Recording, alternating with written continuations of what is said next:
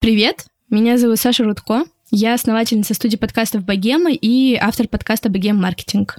Для меня ошибка — это повод пострадать 30 минут, а потом придумать новый вариант, как решить эту чертову задачу.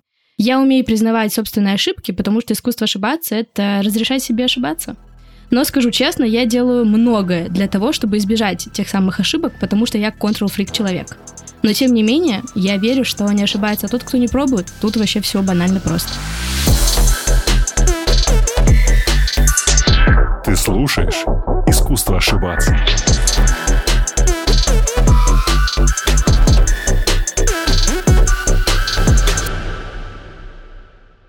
Супер.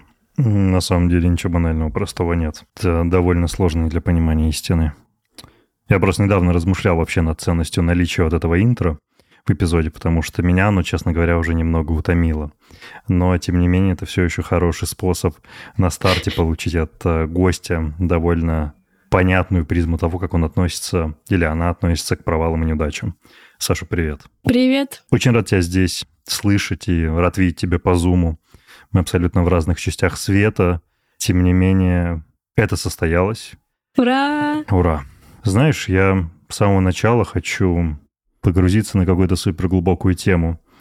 Я когда готовился, я задумался над тем, а кто такой подкастер или подкастерка? Что это за человек? Вот как бы ты определила вот содержание вот такого человека, который себя так называет? Мне кажется, это человек, который любит попиздеть в первую очередь. И мало того, что просто, да, что-то говорить бессвязно, мне кажется, очень важно, что это люди, которые пытаются в это еще вложить какой-то смысл, хотят поделиться какой-то историей, хотят поделиться какими-то уроками или у кого-то что-то узнать интересно. Но мне кажется, это, знаешь, всегда что-то со смыслом. Ты разговариваешь очень много, и тебе нужно эту энергию куда-то деть. Мне вообще кажется, что подкастинг — это вид блогинга, просто только аудиальный. Поэтому я лично свой подкаст так рассматриваю и, знаешь, э, конспектирую туда все свои моменты, которые связаны с развитием меня в бизнесе.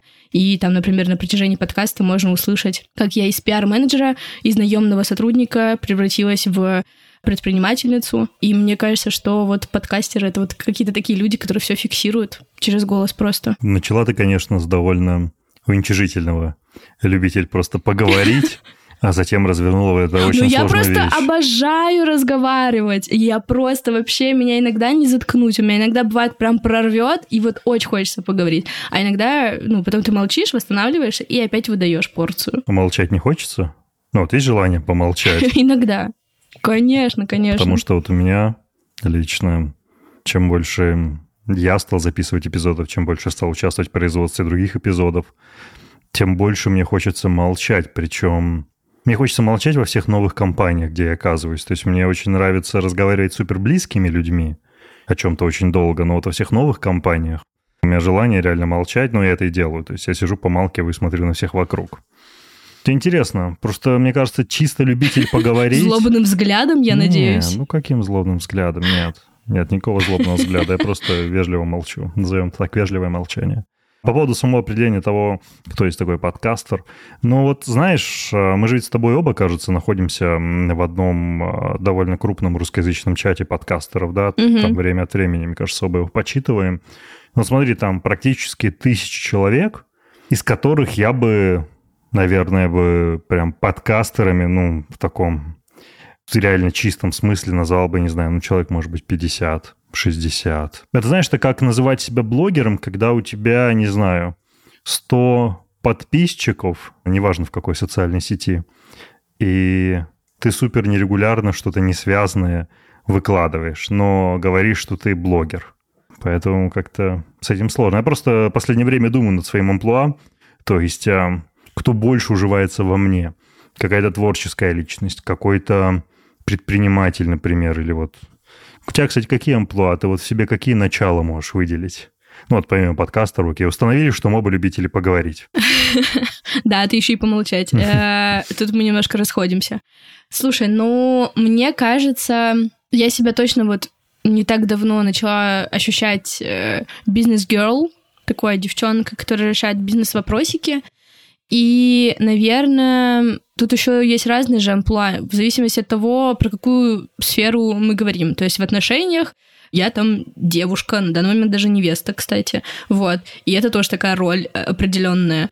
Если мы говорим про там работу, тут у тебя тоже много амплуа. У меня есть амплуа руководителя. Недавно я выяснила, что я довольно требовательный руководитель. вот. И потом предпринимательница, потом ты еще, не знаю, в то же время человек, который должен поддерживать кому-то, да, в команде. То есть такой как бы какая-то такая более добрая твоя сторона. Очень много этих амплуа, но мне кажется, важно скорее не то, как ты это называешь, а как тебе, ну, внутри. Тебе комфортно или некомфортно? Вот да. Я, наверное, на это больше смотрю. Потому что в целом вообще без разницы, что как называется, если честно. Всегда не только приятно, но и довольно любопытно поговорить с коллегами по индустрии. Не с точки зрения какой-то псевдоконкурентной разведки, а просто с позиции человека, который занимается таким же делом, как и ты, ежедневно сталкиваясь со схожими проблемами и вызовами. Даже если так не кажется со стороны, то я все равно отмечу, что подкастинг — это крайне специфическая индустрия, возникшая в России благодаря энтузиастам с абсолютно разным профессиональным и жизненным опытом. Им удалось разобраться в тонкостях создания разговорного контента, чтобы не только проникнуть в головы слушателей, но и предварительно подвинув потребление других социальных сетей. И надо сказать, что тем из нас, кому удается делать бизнес в подкастах и монетизировать их, гибкие, адаптивные по определению — как минимум, потому что каждому из нас хватило любознательности, последовательности и силы разобраться в нише, которая до сих пор остается магической нарнией для многих вне этого мира. Разбираться в тонкостях своего дела и быть предельно внимательными до деталей – именно так можно описать компанию Selectel, одного из ведущих провайдеров облаков и IT-инфраструктуры в России и партнера текущего сезона искусства ошибаться. Selectel помогает своим клиентам запускать цифровые сервисы с высокой нагрузкой и огромными базами данных, обучать нейросети и делать многое другое. Вместе с Selectel мы собрали восхитительные истории обновления и развития всемирно известных бизнесов, которые менялись, отвечая запросам рынка и времени. Сегодня я расскажу вам, как подкастинг и особенности ведения бизнеса на этом рынке стали причиной основания Twitter. В уже далеком 2005 году на свет появилась одна из первых подкаст-платформ под названием Audio, которая позволяла записывать, редактировать и распространять подкасты через RSS. Это было таким решением, которое бы сегодня модно называлось «все в одном». Совершенно не сверхъестественный бизнес, но вполне прогрессивный для 2005 года. Главным преимуществом сервиса была в том числе агрегация контента, который далеко не всегда был разговорным, но и включал в себя музыкальные треки, конечно, пиратские. Основной доход же сервису приносила реклама на их главном ресурсе. Ситуация резко изменилась в 2005 году, когда Apple взяли и представили новую функцию iTunes для агрегации и прослушивания подкастов. В один день Audio перестал быть актуальным, потому что большое количество авторов уходили исследовать iTunes и оставались там. Спустя несколько дней на brainstorm е акционеров Audio один из сотрудников компании, молодой студент Нью-Йоркского университета, предложил идею сервиса, который бы был как обмен СМС, но в пределах определенной группы. Этого студента звали Джек Дорси, будущего сооснователя и генерального директора Twitter. Идея всем понравилась, и проект получил кодовое название Twitter по аналогии с Flickr и американскими пятизначными номерами для отправки СМС. Кстати, по словам самого Дорси, слово «твиттер» было идеальным названием, ведь оно означало буквально «короткий выброс непоследовательной информации». Спустя месяц компания Audio была реинкорпорирована в новую структуру, которая занималась разработкой Твиттера.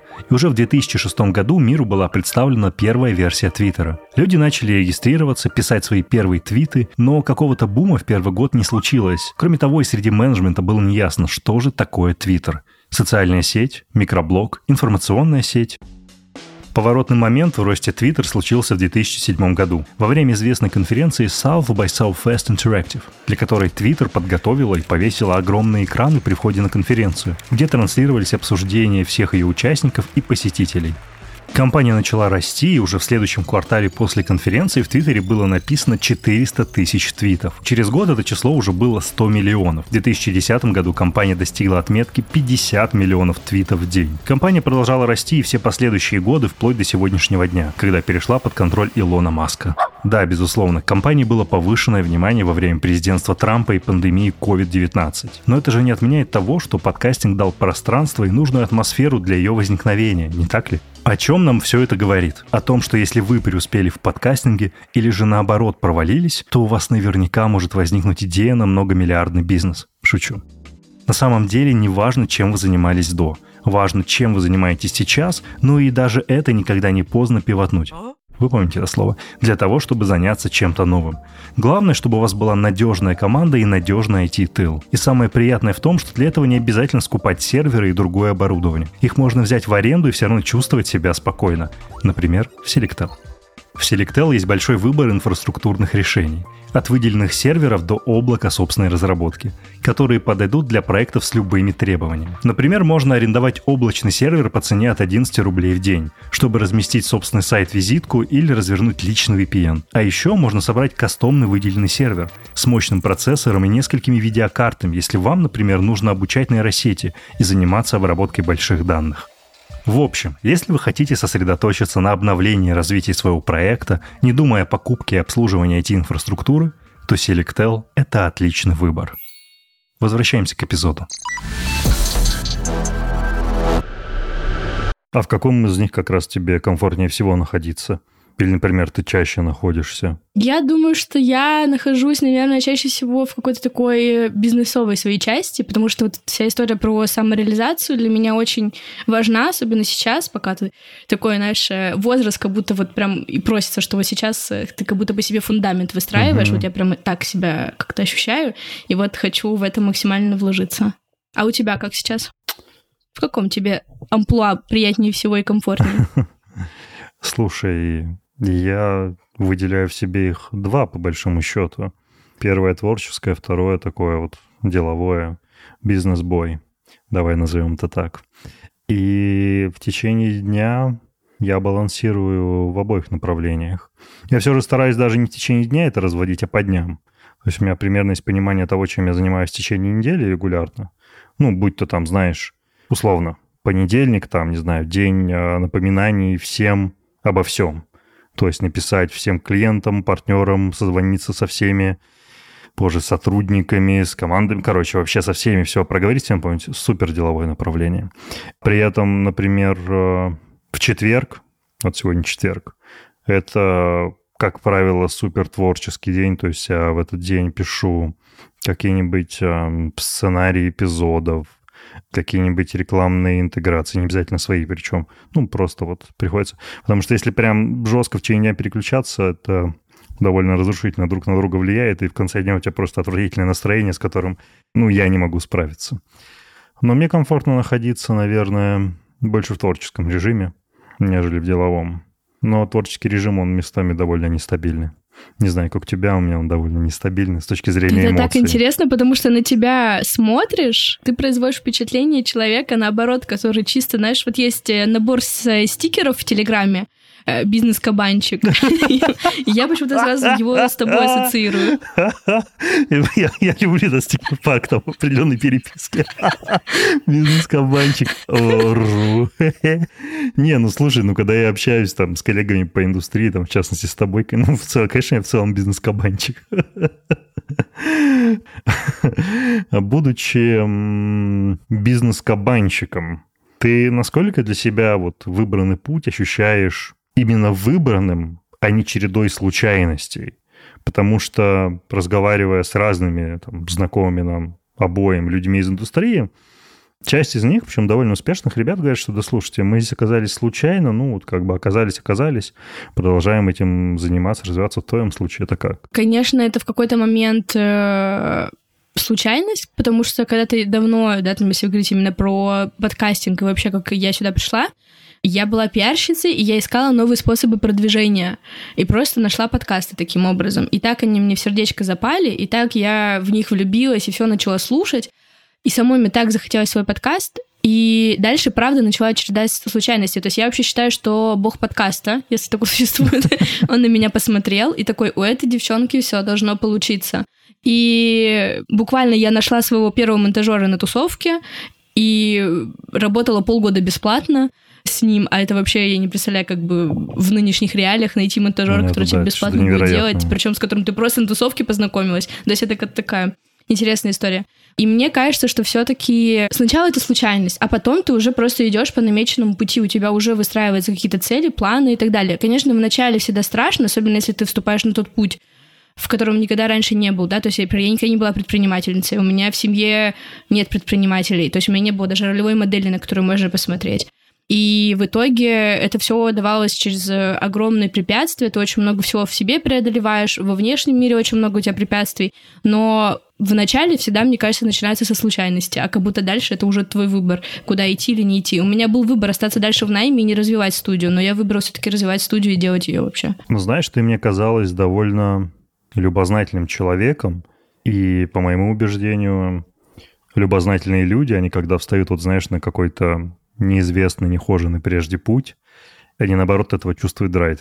Ты чувствовала драйв? Это же ведь не был только страх. Конечно, ты чувствуешь э, просто огромную вообще смесь эмоций одновременно, потому что у тебя внутри происходит трансформация, и ты в шоке от того, что у тебя что-то получается, что-то не получается. Э, тебе хочется и это протестировать. Ой, а ты еще до этого додумался.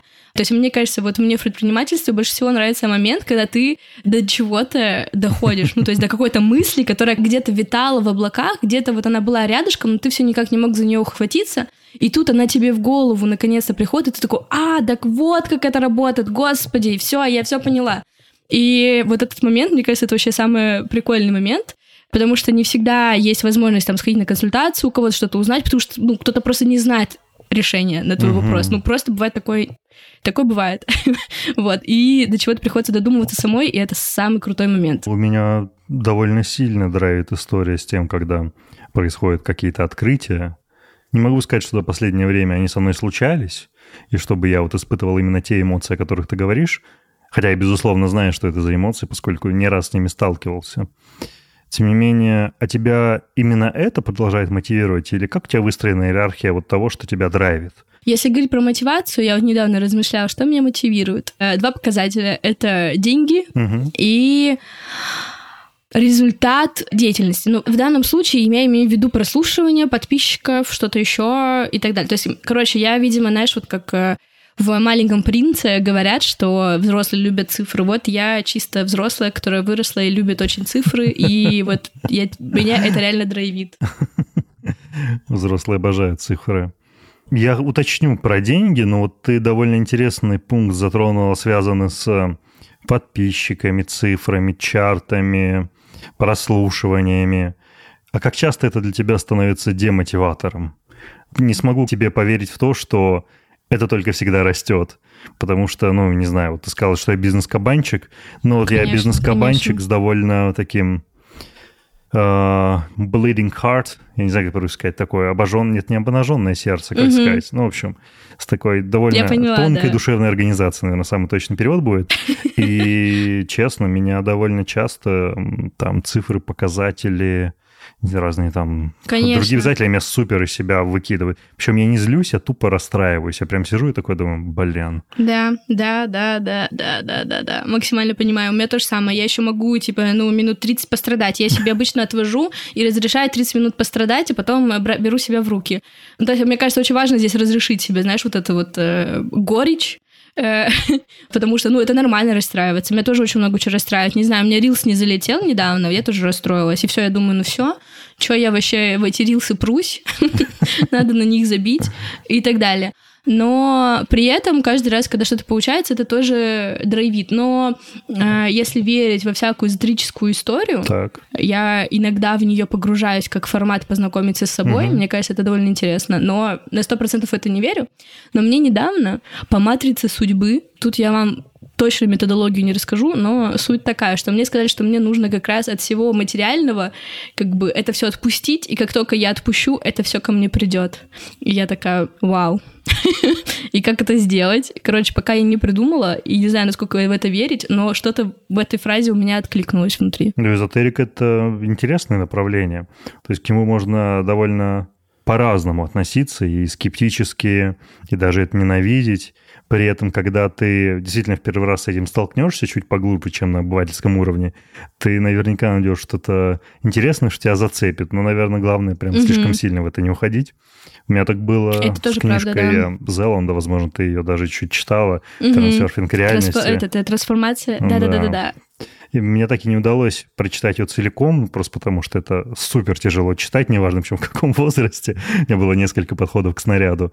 Но какие-то интересные моменты там были.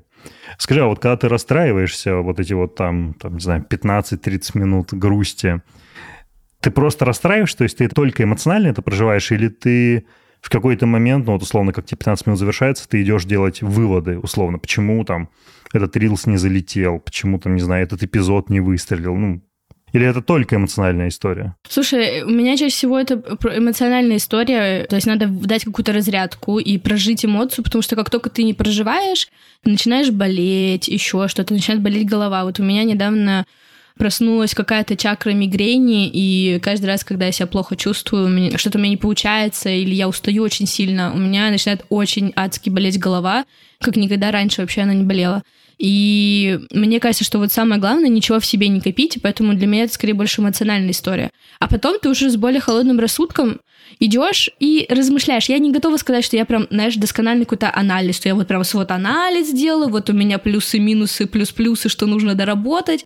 Это как бы слишком уж структурно. Я скорее просто делаю какой-то общий вывод. Так, ну, нужно вот это и вот это теперь в следующий раз попробовать. Но не буду врать, что после того, как ты какую-то ошибку, да, там, например, с тем же Reels или еще с чем-то подобным, допускаешь, у тебя что-то не очень получается, ну, чуть страшнее сделать следующую попытку, но важно ее все равно делать. То есть я ее делаю, но мне каждый раз сыкотно и стрёмно, и непонятно, что там что получится, а что не получится и так далее. Я каждый раз испытываю это чувство, ну, как бы просто испытываю, просто оно есть, я такая, ну, как бы это издержка, ничего страшного.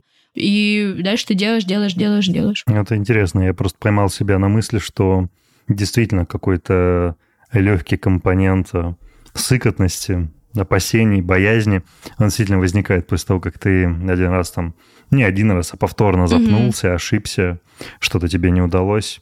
Да, тебя начинает это слегка тормозить, и действительно главное суметь перешагнуть через это. Давай поговорим больше о бизнесе богемы через призму этого. Так вышло, mm-hmm. что и твоя компания, и моя компания во многом построена, да, я думаю, любой другой подкаст-бизнес построен на работе с большим количеством творческих людей. Неважно, будь то это блогеры, угу. редакторы, авторы сценария. И вот в этой призме мне жутко интересна именно работа с блогерами, которые приходят из другого формата в аудиоформат. То есть у меня mm есть несколько таких примеров перед глазами, но у тебя, очевидно, их больше. И давай вот, знаешь, с чего начнем. Терпеть не могу такие вопросы, но позволю его задам. А что главное, вот спустя два года ты поняла в общении как раз с блогерами, которые обращаются к тебе, чтобы сделать подкаст, вот угу. на таком человеческом уровне, на уровне отношений, что главное ты для себя вынесла? Мне кажется, что все ребята, которые до нас доходят, они очень хотят найти поддержку и людей, которые их максимально направят и скажут, что делать, как делать, куда там нажать, чтобы у тебя все записалось и так далее. И, наверное, самое главное, что мы как бы, да, оказываем ребятам и блогерам, с которыми работаем, это то, что мы максимально их обезопасиваем от того, как вообще устроен технический мир подкастинга. То есть мы им покупаем микрофоны, мы говорим, прям показываем, куда что тыкнуть, куда чего как. И это на самом деле такой большой их страх, потому что они не знают, как это все устроено, как выкладывать подкаст на площадке и так далее. И это как бы, мне кажется, очень важно, что ты их максимально Опекаешь. оберегаешь да. от всего сложного. Это как бы правда важно. Ну, мне кажется, что в целом блогеры такой отдельный вид людей, с которыми нужно вести правильную коммуникацию, потому что я до этого работала пиарщицей, и там тоже Короче, иногда тяжело. Иногда тяжело, просто честно вам скажу.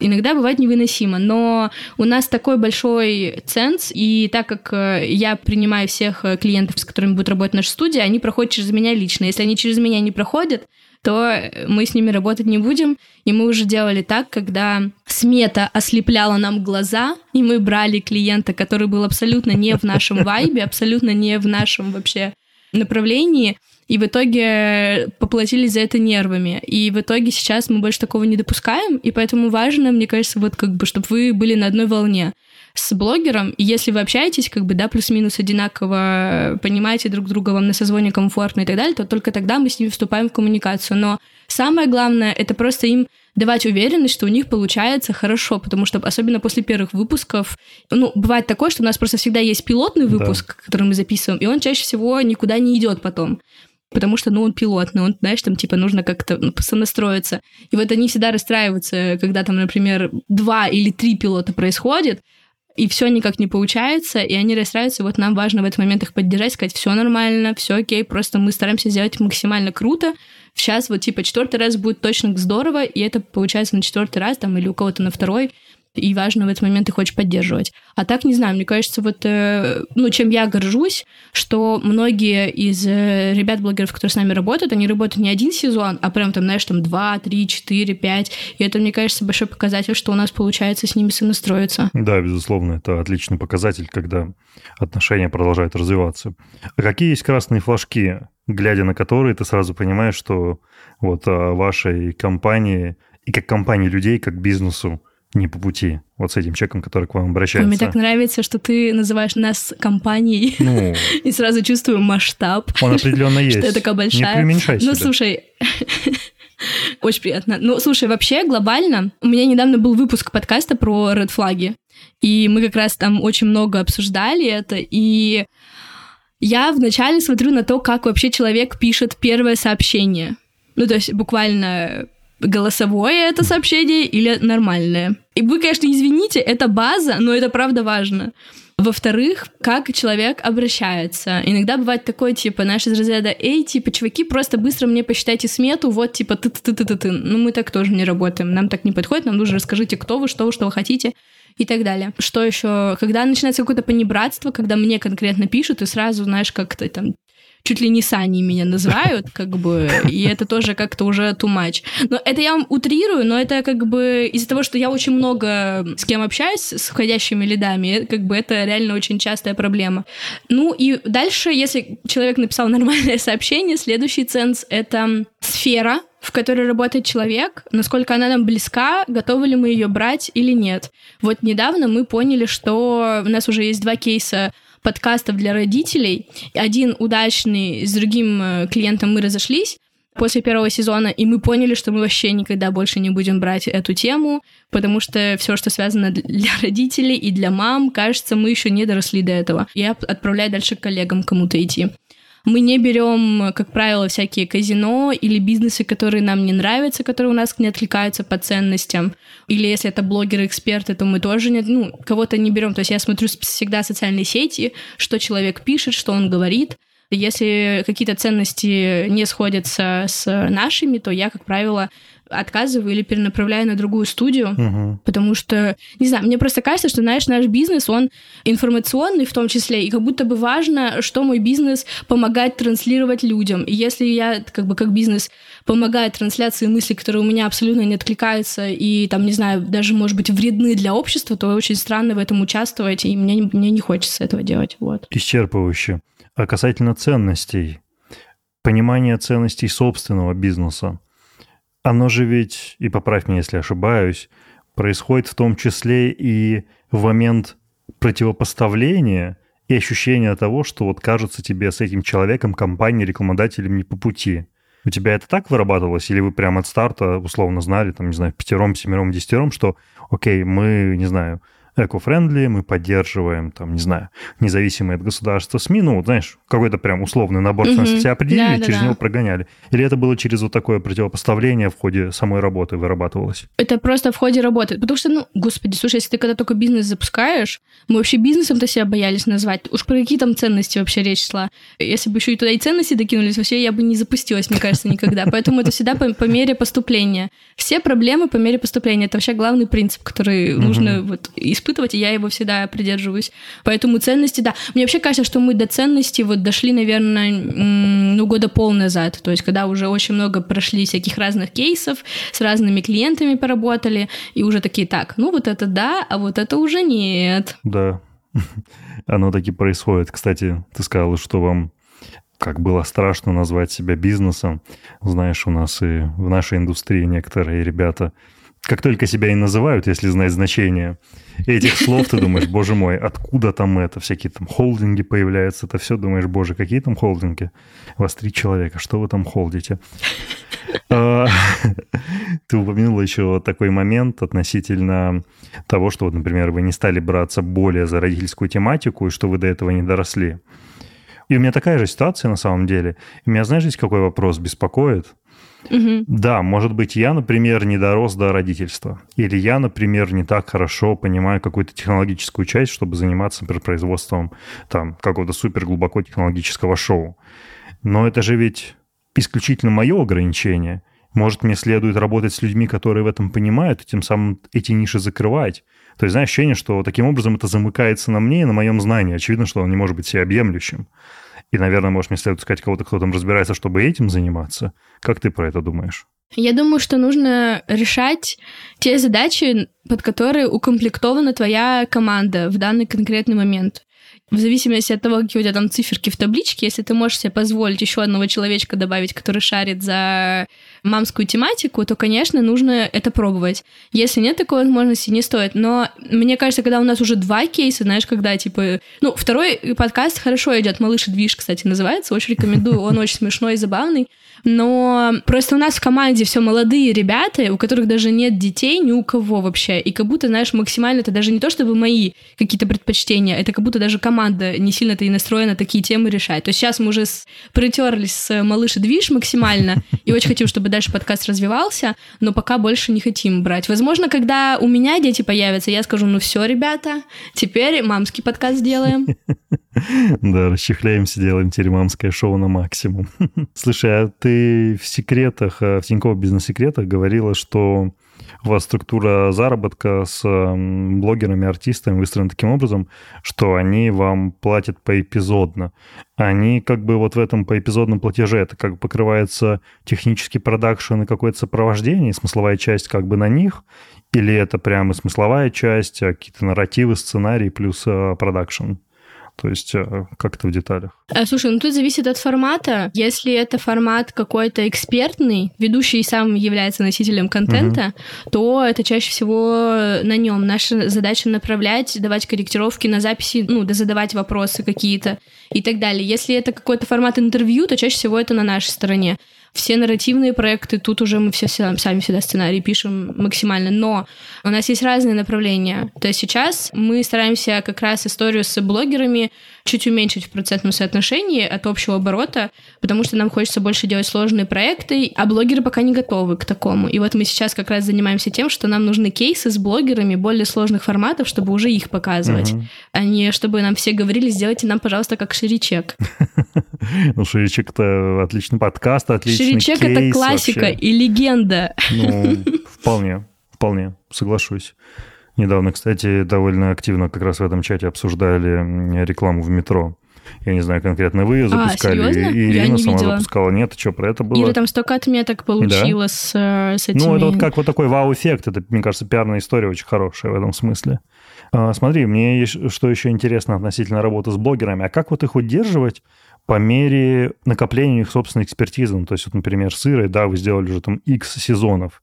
Я думаю, что она прекрасно сама врубилась, как бы, что и следует говорить, что не следует говорить, как-то дистрибьюировать. Она же может просто отвалиться в какой-то момент, когда, например, не знаю, решит там сократить издержки банально. Ну, я утрирую, то есть речь может быть даже не про Иру, а вот про воображаемого блогера, Да, который да, с да, вами да. работает. То есть как здесь вот этот retention сделать подольше? Ну, кого-то мы отпускаем, потому что мы сами уже понимаем, что и нам уже как-то вроде бы не сильно хочется в этой теме больше копаться, и место хочется освободить под другой проект или другого клиента. И мы просто обучаем в таком случае блогера, его менеджера, что куда тыкнуть, как пользоваться хостингом, ну, то есть какой-то базе супер. Вообще пока ни разу вообще не стоял такого вопроса, что типа люди такие, ну, знаете, мы сейчас тут сами монтажер найдем, все пока. То есть обычно в нас такую ценность видят, помимо технического момента, что да, мы подскажем, мы расскажем, мы помогаем с продвижением и ну, какие-то штучки придумываем, что можно улучшить, что можно добавить и так далее. То есть все равно наша экспертность это же самое главное. Не то, что мы умеем монтаж делать или выкладывать подкаст на площадке, а то, что находится у нас в голове. А это никак не передать, к сожалению. Да, это никак не передать, потому что я сегодня, кстати, как раз столкнулся с вопросом. Меня попросили сделать э, там одну подборку для клиента-девелопера, который там строит дома где-то в Московской области. Я на самом деле сделал ее еще во вторник, ну вот я из-за того, что было 8 марта, что-то я, в общем, забыл ее отправить своевременно во вторник вечером. Мне сегодня говорят, ну, то есть, Антон, пожалуйста, напоминаем, пожалуйста, пришли. И, кстати, было бы здорово, как бы вот если бы, ну, мы тоже бы научились это делать. И я такой, говорю, слушайте, ну здесь нет какого-то секретного ингредиента, партнеры, говорю, у вас, у нас есть социально-демографические данные, да, то есть это здесь не секрет, то есть если мы mm-hmm. выбираем по таким формальным характеристикам, вот они. Ну, говорю, а все, что дальше, это то, что, ну, я слушаю какие-то эпизоды, я знаю какую-то историю там рекламных отношений, что лучше заходило, что не лучше заходило, и, и я не уверен, что я могу этому научить, ну, то есть, ну, слушайте, mm-hmm. смотрите, про что эпизоды, про что эти авторы, с чем они созвучны, какой рекламодатель подойдет тому лучше, ну, в общем, смотрите их медийное окружение, ну вот, ну, это, да, действительно, этому очень наверное, тяжело и странно научить. Ну, это насмотренность и наслушанность. Но вот я, кстати, недавно себе в подкаст как раз вот буквально вчера записывала выпуск про креативное лидерство и вообще кто такой креативный продюсер, какими он должен обладать качествами и так далее. И мне кажется, что и ты, и я, по сути, тоже креативные да. продюсеры, потому да. что мало того, что у тебя насмотренность огромная, у тебя идей много, но ты еще знаешь, как это монетизировать все. И вот за этим, мне кажется, приходят в первую очередь бренды и эксперты. Они приходят, им мало предложить просто «я вам сделаю крутой подкаст». Им нужно предложить, а что вы взамен получите? Да, вы вложите вот столько и вот столько, но выхлоп может быть там в охватах, в цифрах, приглашенных гостях, упоминаниях, там, продажах и так далее. Да, именно так. Ты абсолютно права. Насчет э, ролей, которые вот конкретно мы с тобой совмещаем, здесь, конечно, можно и долго перечислять, и долго дискутировать одновременно, потому что ну, если подходить к этому строго с точки зрения там кинопроизводства, то там есть генеральные продюсеры, да, которые вообще курируют mm-hmm. весь процесс. Есть исполнительные продюсеры, которые занимаются финансовым маркетингом. Есть креативные продюсеры, которые занимаются управлением креативной командой, творческой составляющей. Есть линейные продюсеры, боже, там можно сойти с ума. И вот как раз а, насчет этого тоже хочу поговорить. Ваш образовательный поток, ваша образовательная выручка, знаешь, по моему супер субъективному мнению, я вот здесь в кое веки скажу, что я не претендую на никакую объективность, потому что я очень плохо это понимаю. История с образованием в подкастах как будто не оправдала себя за последние пару лет. Почему вы приняли решение, почему ты приняла решение преследовать эту возможность и это направление? Потому что никто ничего не делает. Слишком уж вакантное местечко сидит, понимаешь? Вот оно лежит алмаз, не дать не взять. И мы решили попробовать. Просто мне кажется, что да, конечно, все попробовали, но все попробовали в 2020 году, уже прошло столько времени, уже Саша Митрошина там так жестко греет свою аудиторию с этим подкастом, что грех не пользоваться теми плодами, которые сейчас есть на рынке.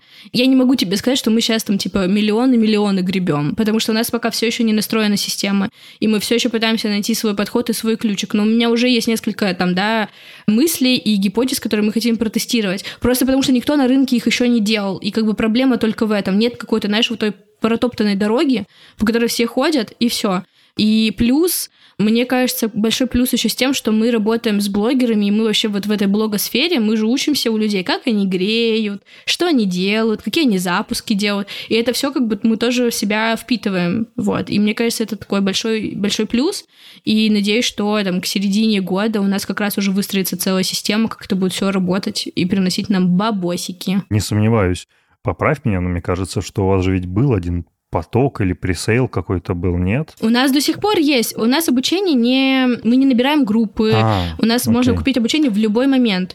То есть у нас есть сейчас продажи, но они небольшие, потому что мы не сильно и усилий-то прикладываем. Ну вот, например, зимой в декабре, когда мы делали новогодние продажи, то есть это был пик. Когда мы постарались, когда мы прям приложили к этому усилия, мы увидели выхлоп. Мы такие, о, то есть там было всего не так уж и много продаж, но хорошо мы заработали, такие, блин, круто, приятно к Новому году. И мы поняли, что в целом направление-то перспективно. Просто мы никогда не использовали те инструменты, которые уже давно-давно известны. А сейчас мы уже планируем это делать более серьезно. Слушай, это здорово, потому что ну, лично меня долгое время огорчала эта среда, потому что, наблюдая за этим как раз 2020 года, в течение 2021, 2022 и сейчас, я увидел, как возникли курсы, ну, естественно, на онлайн-платформах, э, там, Skillbox, Металлоги, угу. ну, в общем, это единая история, которая в ВК да, прям да, лежит. Да. Затем даже возник курс э, в Эльма-Матер Высшей школе экономики, как э, ДПО, программа дополнительного образования, ПДО, угу, получается. Угу. Долгое время у наших добрых партнеров из Толк была история, где я даже там принимал участие в паре гостевых лекций. Я, во-первых, не заметил каких-то значимых проектов, которые из этого вышли, которые, по идее, ну, должны быть каким-то плюс-минус результатом того, что ты прошел обучение. Безусловно, там не все 100%, да и, мне кажется, едва там 20% сделают что-то значимое, но хотя бы 10% среди всех студентов все же должны ну, представить какой-то более-менее заметный результат. Все люди, за которыми я следил, которые там ко мне приходили за фидбэком после таких программ, ну, как-то у них ничего не вышло. Хочется какую-то возобновляемую историю получить, потому что если посмотреть на чарты подкастов, ну, слушай, ну, новых запусков, их супер мало, реально. Вот я имею в виду с точки зрения личностей. Не контента, а личностей. Что появится какая-то новая фигура, которая, вау, сделала что-то крутое, все такие, вау то прям очень редко происходит. Ну, слушай, можно так долго думать и типа такие, ну, слушайте, там никаких звезд не было после обучения, так нафиг тогда это обучение и делать. Ну, вопрос же еще в другом, что, а что люди получили от того, что сходили к тебе на курс? Они получили удовольствие, они смогли запустить подкаст, они давно смогли реализовать ту идею, которая давно у них сидела в голове. И если это в том числе ставить к себе в задачи, то люб, ну, курс выполнил свою задачу. У курса нет задачи сделать как бы дать тебе гарантию стопроцентную, что ты станешь главной звездочкой подкастинга следующего года. У тебя есть задача обучить человека, как сделать подкаст. Вот его главный запрос. Ты это делаешь. А дальше его результат, как он двигается, что он делает для своего подкаста, там, любит он его, не любит, продвигает, не продвигает, это уже, к сожалению, на его ответственности, ну или не к сожалению, не знаю.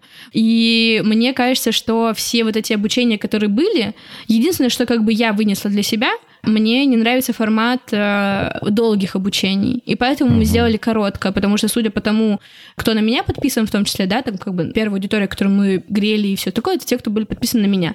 И это люди, которые похожи на меня. Я ненавижу долгие обучения, мне нужно чем короче, тем лучше. И вот мы сделали короткий продукт, который можно купить в любой момент, и ты смотришь, почему вообще такая мысль возникла, потому что у меня часто прилетают запросы ночью. Видимо, знаешь, люди лежат да, перед да, сном. Что бы замутить? Такие, О, сделайте подкаст. А я помню, там вот был продюсер Иры Подрез, Саша Рудко. Пойду ей срочно напишу, спрошу, есть ли у нее консультация. И я говорю, консультация есть в рамках обучения, вот ссылка, идите покупать. И они идут и покупают, потому Класс. что им ночью пришла идея, и нужно это сделать. И мне кажется, вот это важно. Типа, можешь ли ты ответить на какие-то такие сиюминутные истории? И вот мы как бы создали такой продукт, который именно на такие запросы отвечает. А вся история с курсами, кураторами, потом следить за тем, чтобы каждый выполнял домашку и так далее, это абсолютно не наша история. У нас нет на это ни времени, ни желания. Поэтому мы придумали другой продукт, когда ответственность больше лежит на человеке, и наша задача его максимально проинформировать и прям пошаговую инструкцию дать. И у нас уже есть девчонки, которые там за две недели сделали подкаст и так далее. Ну, то есть его еще можно дорабатывать и так далее, но это уже круто, что они это сделали. Да, они конечно. уже вступили на эту путь подкастинга, и это здорово, мне кажется. Это определенно здорово. Позволь я просто побуду скептиком ради драматургии душнилой? в этом эпизоде. Нет, именно скептиком, не душнилой, но исключительно ради драматургии. Хотя позиция, которую я буду озвучивать, она на самом деле довольно близка мне. Как ты помнишь, э, и как вы знаете, возможно, дорогие слушатели, если не знаете, теперь узнаете, Александра, я и еще ряд подкастеров. Не очень большая группа, но мы как раз были организаторами, соорганизаторами фестиваля «Слышь», первого фестиваля подкастов на русском языке, который вот мы делали в 2020 году, в 2021 году. В 2022 году кто-то пытался, кто-то не пытался, ну, в общем. Каждый год у нас была отдельный день, сессия, посвященная питчингу. То есть каждый желающий мог прийти, представить mm-hmm. свою идею в определенном формате. А жюри, которое как раз было из нас, организаторов, получить некую обратную связь, а лучшие идеи награждались призами. Так вот, к чему я? Находясь на этих питчах, знаешь, меня всегда довольно сильно удручало, несмотря на то, что там были местами очень хорошие идеи, что зачем-то вот этим реально некоторым из них талантливым ребятам нужна обратная связь. Но она им не нужна. Все, что необходимо, пойти и сделать. Обратную связь даст первая аудитория, реакция аудитории, реакция людей вокруг. Им не нужна реакция людей, которые как бы набили свои какие-то странные шишки, которые могут быть вполне неактуальны для того, чем собираешься заняться ты. если посмотреть на тебя, Саш, или на меня, ну, мы не ходили на фич-сессии для того, чтобы сделать то, что мы сделали. Слушай, их просто не было, их просто не было. Так-то, может быть, Ты бы пошла? Бы. Ну, просто я думаю, что нет. не знаю. У меня, как бы, опять же, видишь, я и ты запускались в момент, когда и курсов никаких Слава не было, Богу. даже толк еще не запустил ничего. Ну, то есть у тебя не было никакой опорной такой истории, но можно это рассматривать как возможность. Ну, то есть, типа, ты давно ходишь с какой-то мыслью, идеей, и тебе как-то хочется более-менее протестировать. Я свою идею подкаста питчила подружкам понимаешь? Я тоже ее питчила, только просто не экспертом. И все такие типа, о, конечно, круто, запускай. Тебе в первую очередь хочется услышать типа, да, круто, иди делай. И вот как бы как будто история питчинга это про это, типа, тебе нужно дать ну, если ты чем-то не согласен или хочешь дополнить, скорректировать и так далее, обратную связь, максимально любезно и корректно, угу. а дальше дать порцию мотивации, чтобы человек сходил и ее сделал. Вот, мне кажется, важно делать на питчингах, как эксперт. Но я, я такую позицию занимаю. Да, я тоже, потому что все же обращаются за помощью, необходимо помочь, поскольку действительно может быть ценным. Но вот если развивать ту мысль, то человека есть больше шанс стать хардкорной творческой единицей, если действительно заняться самообразованием, потому что это вопрос мотивации. То есть действительно хочешь ли ты это сделать? Я думаю, что это в том числе один из красных флажочков, вот если возвращаться назад к отсеву эм, блогеров, что есть человек просто приходит такой, ну, я что-то там хочу какой-то подкаст, ну, блин. Угу. Если у тебя нет действительного желания что-то сделать, вот нам иногда на почту пишут, это довольно странно.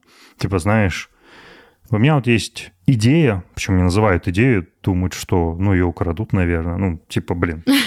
Ну, это, этого можно бояться. Я боялся это какое-то время, потом понял, что, слушайте, свои идеи могу там притворить я и, может быть, еще какое-то ограниченное количество людей, неважно. И вот у меня есть какая-то идея, вот скажите, сколько будет стоить ее запустить? Я не могу запустить, но вот желание бешеное имею, но, честно говоря, навыков у меня никаких нет. Ну, блин, и что? То есть, там, условно, ты предлагаешь нам сделать для тебя шоу, где ты будешь, ну, не знаю, там, ведущим, автором, хрен знает кем. То есть мы должны как бы свою экспертизу, которую мы там копим, не знаю, 6 лет, вот вложить час в тебя, чтобы... И знаешь, это такая какая-то Получается очень странная конструкция, и вот это вопрос возвращается опять к тому же. То есть проходить курс, блин, ну все же в интернете есть, поди прочитай, если ты реально хочешь научиться. Слушай, ну вопрос же в том, что тебе нужно приложить усилия, в том, чтобы пойти самому почитать, что-то поделать. Вопрос в усилиях. Тебе лень прилагать усилия, тебе легче сходить к человеку, который уже набил свои шишки, уже походил, поделал то же самое, что ты, и уже тебе хоть какой-то самари выдаст, а дальше ты опять идешь набивать свои шишки. Вопрос же в обучении в этом. Мне кажется, по крайней мере. Вот когда я хожу на обучение, а я крайне редко на не хожу, у меня есть какой-то конкретный запрос. Вот мы, например, ходили на школу предпринимательства. Столько статей есть про предпринимательство, огромное количество, но только на этом курсе я вообще поняла, что надо делать. И оказывается, мы не просто проект, а бизнес. Ну, это здорово. Вообще, я в целом к инфобизнесу абсолютно адекватно отношусь. Вопрос в том, что, что ты продаешь. Если это что-то реально весомое, материальное, клевое, что приносит результат людям, ну, как бы, да, чего он пройдет и получит результат, это хорошо. Да, здесь я полностью согласен. Тут никаких возражений нет. Действительно, есть большое количество довольно дерьмовых продуктов, которые ничему не научат. Это просто, ну, по большому счету, скамят тебя на деньги и никакой ценности да. ты не получишь. Кстати, давненько такого ничего в подкастах не видел, потому что одно время были какие-то странные рекламы в Инстаграме, когда что можно было рекламироваться, что там научим делать подкаст за 2, 3, 4 недели за один день. Это класс. Угу. Это класс. Женщина из радио, да, такая какая странная вела? Да, да, да, она в том числе, мне, помню, такой таргет прилетал году так в 2021 в конце когда-то, во второй половине года это было. Наверное, финальная, и я у многих гостей это спрашиваю конкретно в этом сезоне. Если бы тебе сейчас предстояло откатиться обратно на 10 лет, ты бы поступила и приняла все те же самые решения, которые принимала, либо стала что-то глобальное менять? Ну, это какой-то фундаментальный вопросик задаешь. я, я не знаю, если честно. Если честно, я не знаю. Думаю, что совру, если скажу, что все сделала бы то же самое. Все норм. Конечно, нет. Конечно, ты какие-то уже моменты 300 раз в душе переосмыслил и вспоминаешь, ну, надо было вот так ответить и так далее. Поэтому Наверное, какие-то моменты я бы поправила, или если бы можно, знаешь, было телепортироваться и в какие-то моменты добавить себе уверенности, просто сказать, Саня, все ок, давай. Это тоже было бы очень круто. Но глобально я бы все равно хотела пойти по тому же пути, почему иду сейчас, потому что в целом, мне кажется, не знаю, я даже не ощущаю себя на середине. Мне кажется, что я вообще где-то еще все еще в начале, мне очень интересно, а что же там дальше, а что там следующее приготовить? Потому что я уверена, что на подкастинге дело не закончится, и не знаю, пойду еще что-то открывать, еще что-то делать. И вообще в целом подкастинг э, прекрасный трамплин. Пока это супер крутая экспертиза, но самое главное, что дала мне студия подкастов, это опыт предпринимательства. И вот это вообще у меня не отнять. И поэтому, наверное, вот в этом плане вообще бы все то же самое делала. Супер. Саш, огромное спасибо. Это был, мне кажется, один из самых моих коротких, но не менее глубоких разговоров, которые мне удавались. Спасибо тебе большое. Уж надеюсь, уж надеюсь. Кстати, по поводу опыта предпринимательства на рынке подкастинга. Ну, если здесь удалось заработать, то, блин, в других сферах точно удастся заработать. Блин, я иногда думаю, я иногда прям думаю, господи, почему у меня просто не магазин сумок? Я уже 300 вариантов знаю, как там можно заработать. Почему у меня B2B, подкасты и контент? Это вообще просто комбо из всего. Слушай, я просидел тут, эм, я время от времени читаю Гарвардский бизнес-журнал, ну, там какие-то интересные, ну, такие лидирующие прорывные статьи про менеджмент, про предпринимательство в том числе. И угу. там какая-то мне статья попалась на глаза, причем она была в фичере, на главной, про то, как, типа, там, five strategies, пять стратегий, как масштабировать ваш бизнес. Типа, или пять советов, угу. я такой, о, ну, типа, это интересно, потому что как раз, ну, как-то надо это все масштабировать. Открываю, нам читаю какую-то подводку, все супер, и просто, блин, первый совет, его первая стратегия. На вашем рынке должно быть много покупателей. Я такой, все, все понятно, уходим. закрываю.